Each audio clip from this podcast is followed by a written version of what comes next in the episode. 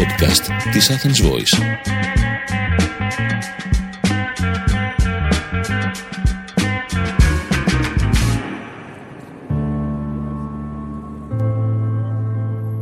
Hi everyone, it is uh, our podcast, Sundays in the World. It is a podcast with international uh, news regarding uh, issues that we have read, that we want actually to discuss further, and issues that I think that we have to pay special attention.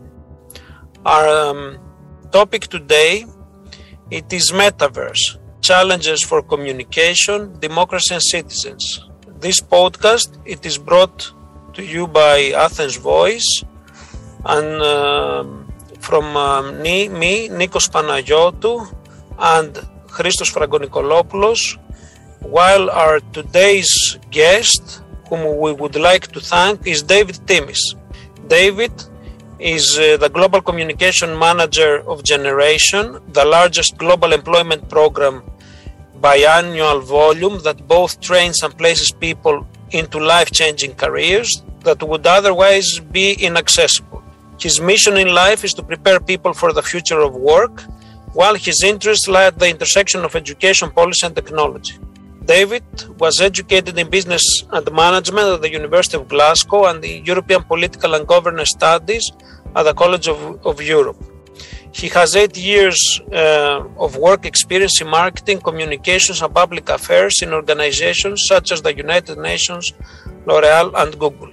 Based on uh, this, on his experience, and also that he has been a keynote speaker for TEDx, Google, and the European Commission, we have invited David, and we would like to thank him for accepting our invitation. David? Thank you very much for having me. And yes, I look forward to, to having an exciting conversation about uh, technology and, and its implications. So, uh, the first question, David, uh, we have heard about metaverse. Uh, can you describe what versa metaverse means and will mean in practice and what way it might change our lives? So I'm not going to speak about the philosophical concept behind the metaverse because I, I was just watching yesterday a really interesting documentary on uh, Netflix about, and I, I do, by the way, I'm just making a small parenthesis. So in this documentary, uh, a small company from Germany in the 90s called TerraVision uh, managed to create something which many people say, including the founders, was the precursor of Google Earth, but they were already envisioning it in, in the 90s as something that, you know, you would be able to zoom out in your city, let's say, by using Google Earth now and even be able to zoom in a house or a shop and buy things. So they were already um, envisioning something similar to the metaverse in the 90s in Germany. Uh, what now Facebook is trying to do is partially uh, to, to, to leverage technologies that are now actually available to create the metaverse but partially is also a, a rebranding exercise which um, is to do to do with all the uh, the bad publicity they got recently and all the policymakers putting a lot of pressure on them to change their, their, their business model. So partially is leveraging existing technologies to create this AR VR powered world and partially is a, a, rebranding exercise coming at the time in which Facebook has been uh, really hit harder than ever. I would say. I think uh, I even saw a cover with uh, with Mark Zuckerberg on the Time uh, magazine, which which had the delete sign on it. So, especially in the US, there's a lot of backlash towards Facebook. So, yeah, these are maybe the two reasons why they, they thought of creating the platform, from what I gather and from what I've read in the press as well. What extent do you think, uh, David, that uh, metaverse it is something that can be applied because there's a lot of discussion going on whether or not this is something feasible in the near future. I mean, again, this is something for, for those of you who are uh, um, familiar with video games, for instance. And, and I, I cannot say I'm a gamer anymore. I used to be in high school a long time ago, but even back then, there was a game called Second Life, which was literally what, what Facebook is describing now. It's you were able to choose an avatar and then within the game you're able i think to even make in-app purchases. So what mark zuckerberg is now envisioning is basically things that were already uh, either created earlier or, or at some stage piloted. And now because of the technology which is finally powerful enough to do it maybe at a uh, more exponential level, he's he's doing this metaverse thing. Because also I think I didn't add this dimension initially, so it was partly uh, an exercise of how to use existing technology to, to create this metaverse. It was partly because of the rebranding exercise, but it was also partly a business decision because, as you know, Google has been for a very similar uh, path with Alphabet. So Google was at the time in which it was really hard for the for the founders to really and for the CEO back then to really say which, which one is Google actually because they're already investing in life sciences, they're already investing in so many connected but still very different worlds than it is, you know, ads and Google search. So they created this umbrella called Alphabet. Facebook is also doing something similar because now beyond social media, they also have this digital reality labs, their their Oculus.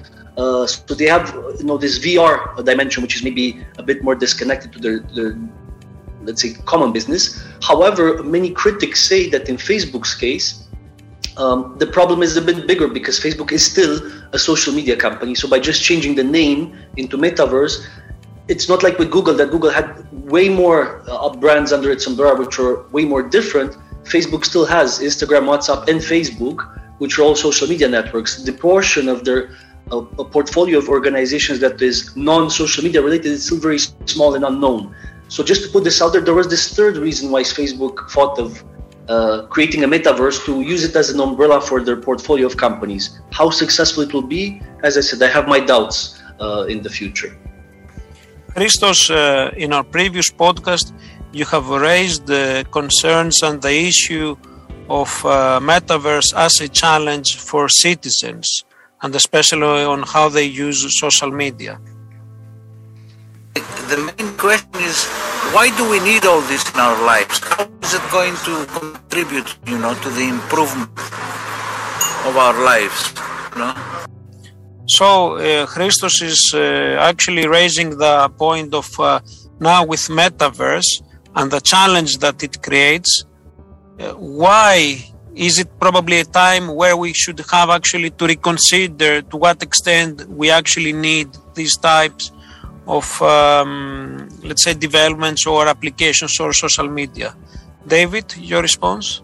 I don't think the metaverse is a solution out of the current reality, even though more and more we do see that video games, because they're becoming more immersive, um, and metaverse, because as Mark Zuckerberg described it, will be very immersive. It's it's an escapism, a way of escaping reality and the problems we have in the real world, which I think is it's dangerous because many people will probably find refuge in something like this, especially in another pandemic or another lockdown in which the current reality is not exciting enough. The metaverse will probably provide such uh, such an escape. So I think it's a it's an interesting thing to discuss about. At this stage, we can only discuss about it philosophically because obviously we don't have any comparison of a, a similar metaverse created, at least not to the depth of this sort of a um, VR AR capability. Because as I said, the the, the, the example I gave earlier with Second Life, it was still just a video game. You were not using VR to be immersed in it. You were not looking at the screen. You were able to see real life next to you. Now, the way Metaverse will work will probably be with the Oculus, with the glasses, which means you will be completely disconnected from reality. Somebody can come and hit you on the back of your head, and you will not know if it's in the game or if it's in real life. So it's the disconnection is probably going to be much stronger, at least the way it's described by Mark Zuckerberg. And I also worry that some people, if not a bigger portion of people, will find refuge there and would prefer the metaverse over reality. I think that uh, one of the challenges that Christos raises, and also what you talked actually, David, it is about metaverse having a totally different impact on uh, how individuals uh, use Facebook and actually all other platforms. Uh, the request actually and the challenge to to have another life, as you mentioned, the second life through metaverse, it will challenge a lot even current users. And one of these current users, it is how we actually understand uh, social addiction. What are the implications of, ha- of having an avatar living a parallel life in this universe? What do you think, Dave? Yeah, I think there was even a movie about this, if I remember. I mean, again, science fiction is good at predicting some of these inventions or, or, or technology powered creations. and I forgot now the name of the movie, but it was exactly this. There were uh, there were people who who you know were spending half of their daily uh, waking waking time in in this other reality in which they were rulers of the world because they were really well performing in the game, whilst in the real life they were barely making ends meet and barely being a you know a, a good contributor to society. So indeed, you know the the, the, the, situation as described by, by Professor uh, Christos is, is very real. And I also think the tech companies should play a different role and that, um, yes, this, this offering us escapism is not the, the way. What Facebook was initially intended to do, connecting people, is something that I think could still work. But as you as you all know, it, it's built now as a as a ads machine to, to make money out of us and out, and out of our data. So it's it's no longer just the pure purpose of helping us connect with family and friends. It's already, you know, beyond this, and it's a business now. So they, they're trying to keep us as much as possible on their platforms, which means it's no longer about connecting; it's also and about making money. Yes, this this is this is the the problem. Yes, but uh, metaverse actually constitutes a development in the communication field as well. It actually shows um, the changes that will take place in our life, even not only in a symbolic level, but in a real level. COVID 19 speed up these technological developments, and this is what I want uh, to ask you, David. To what extent it will alter our interaction with social media and, in general, the impact that communication will have on us? Um, so creation like metaverse, you mean? How would it impact this this new way? I mean, yes. Now I'm just speaking based on the on the promises made in, in the announcement um, led by, by Mark Zuckerberg. The, the promise is that it will enable us to have a much stronger connection with uh, with the people we speak with and we connect with. And at this stage, I can I can imagine it's going to be more interactive because that's the power of AR it literally allows you to interact with your physical space as it would be almost in front of you. So, um, indeed, I think it's it, it, could be a much more immersive experience, an experience we will be uh, connecting better with with peers and environments than we currently do. But as I said, there's the risk of preferring these experiences over the real life experience, especially uh, when when when it comes to maybe uh, again playing a video game or using the metaverse to doing shopping is probably going to be uh, much more comfortable and, and, and safe to do it in, in this metaverse than actually going to a mall and risking meeting new people in real life because this will especially now with, with the way the world is and harari has been describing this already quite a lot uh, the, the famous uh, israeli historian you know we're, we're, we're, expecting other pandemics in the future. We're expecting other regulations maybe that to wear masks or to keep social distancing. So in a sense what's happening now in today's world is very worrying because it almost encourages us to stay home and live in the metaverse as opposed to going out, interacting with people, shaking hands, and doing all the things that we used to do. And especially in, countries like the ones that we come from, Greece and Romania, it was very common to be really physical and open with people. Now it's almost like our governments are encouraging us, yes, for good reasons indeed, to do differently.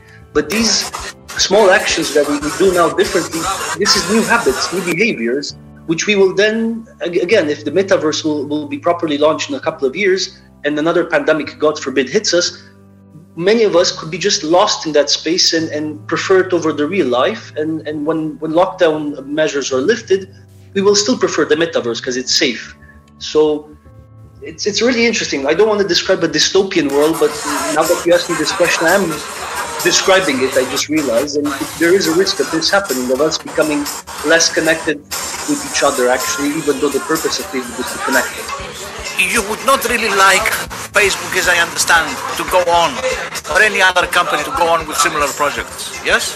I mean, as I said, it's very early to tell because the way Facebook describes it now, it's still pretty vague. There's actually a lot said in the press that actually Facebook doesn't have the capability yet of doing all these things, and it might still take a bit of time. And I cannot be a critic or a promoter until I actually see exactly what the the the metaverse will entail. But indeed, my assumptions that I made earlier are based on the sort of a fears that I have based on what the promises were made and based on what I see happen, happening in the real world. So connecting the promises that, that Mark Zuckerberg made of creating this metaverse in which we can enjoy a different sort of life and the fact that life in real world is again going through difficult times with the pandemic and with, with conflicts in different parts of the world, I almost see it as a perfect mix for, for, for people who will prefer this reality which is being created for them. And this is a real danger, which I'm not sure how much Facebook is thinking about now, because what I did read in, in one of the uh, publications that I've read recently to, to understand better what the metaverse is, this and this was actually published by the Harvard Business Review, and I'm going to quote uh, the ending of the article, which I found fascinating. It said, "With its rebranding effort, Facebook is making promises that it doesn't seem to able to deliver right now. So until it shows that it's making real changes, Meta will just be the same old Facebook by another name." So indeed, based on the, the uh, habits that Facebook displayed with, with regards to ethical issues, with regards to the Cambridge Analytica scandal, I am worried that this is the company who's presumably going to create, to create this metaverse, a company who, for good or the bad, already proved itself that it's maybe not so reliable and also proved that it doesn't always have the interest of its users first, but the interests of its you know companies who are paying for the ads and so on and so forth. So it's it's a bit scary to see this is being developed by by Facebook. Uh, to be honest, thank, thank you, David, for being uh, with us today. It was uh, the podcast. Um, all Sundays of the World, uh, a podcast offered from Athens Voice and curators uh, me, Nikos Panayot, and Christos Frangonikolopoulos. And we had today the pleasure to have with us David Timis. David, thank you very much. Looking forward to have you again. Thank you for having me. A pleasure. Ήταν ένα podcast από την Athens Voice. Μπορείτε να ακούσετε τα podcast της Athens Voice στο athensvoice.gr και στο Spotify, στο Apple Podcast και το Google Play Music.